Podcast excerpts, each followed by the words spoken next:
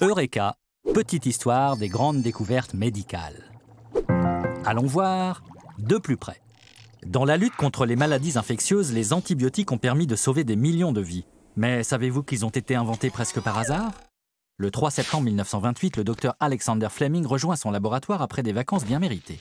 Pas très doué pour le rangement, le chercheur constate en arrivant que les bactéries qu'il cultive ont été envahies par un champignon microscopique, le Penicillium notatum. Sur le point de tout mettre à la poubelle, Fleming jette un dernier coup d'œil. Autour des champignons, la bactérie ne pousse pas.